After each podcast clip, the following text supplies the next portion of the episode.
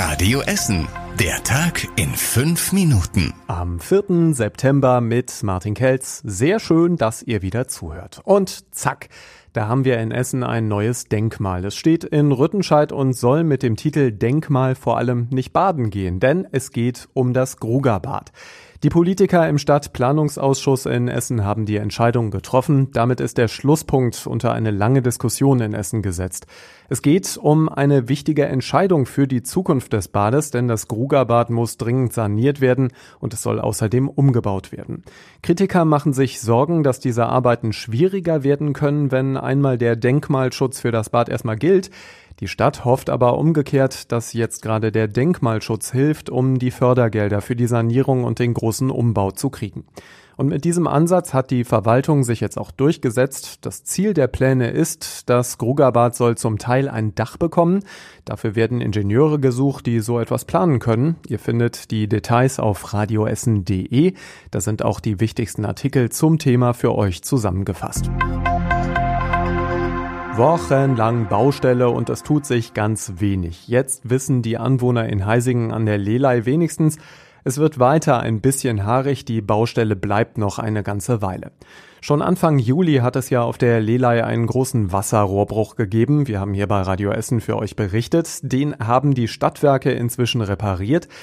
Dann ist aber etwas Kurioses passiert, denn bei den Arbeiten ist ein altes Kellergewölbe gefunden worden, das bis unter den Gehweg reicht. Und das verzögert die Arbeiten jetzt immer noch kräftig. Der Eigentümer des Hauses beauftragt eine Baufirma, die sich um das Gewölbe kümmert. Danach wollen die Stadtwerke die Straße wieder schließen und damit auch die scheinbar endlose Geschichte der Baustelle an der Lelei. Bis Oktober wird das allerdings noch dauern. Die Stadt braucht für die Wahl mehr Platz, und zwar für die Auszählung der Briefwahl-Stimmzettel bei der Kommunalwahl am 13. September.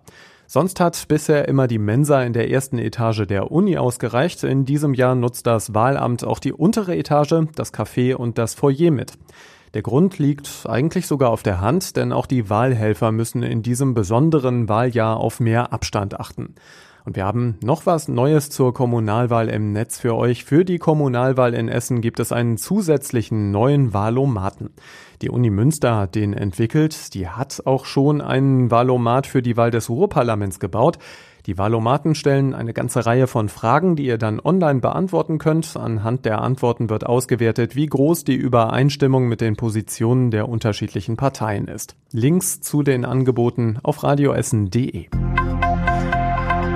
Zwei Schulen haben neue Corona-Fälle gemeldet. An der Gesamtschule Bockmühle in Altendorf ist ein Schüler positiv getestet worden. Deswegen müssen er und vier weitere Schüler zu Hause bleiben. Weitere Kontakte werden aktuell untersucht, meldet die Stadt.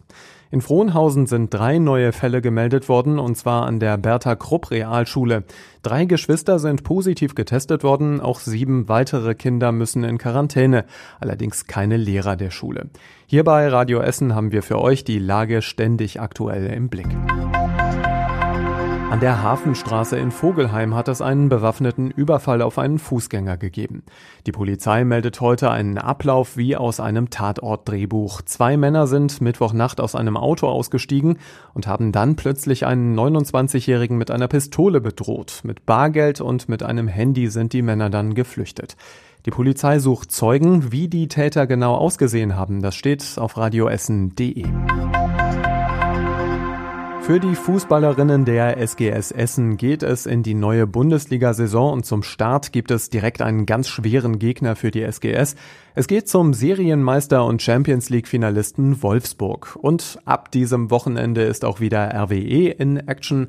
Samstag wird gegen Wiedenbrück gespielt. Dieses und alle 42 Spiele der verlängerten Saison hört ihr bei Radio Essen. Und das war überregional wichtig. NATO-Generalsekretär Stoltenberg fordert Russland auf, die Vergiftung des Kreml-Kritikers Nawalny international untersuchen zu lassen. Der Anschlag sei ein Fall für Chemiewaffenkontrolleure, hat Stoltenberg gesagt.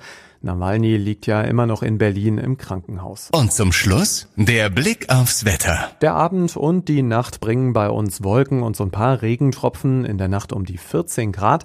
Der Samstag startet dann erstmal mit Regen, ab dem Mittag wird es trockener und äh, 20 Grad werden erreicht. Am Sonntag und Montag bleibt es freundlich und wieder um die 20 Grad, da gibt's etwas Sonnenschein. So, und jetzt wünschen wir euch ein super Wochenende eine gute Zeit und lasst natürlich Radio Essen eingeschaltet.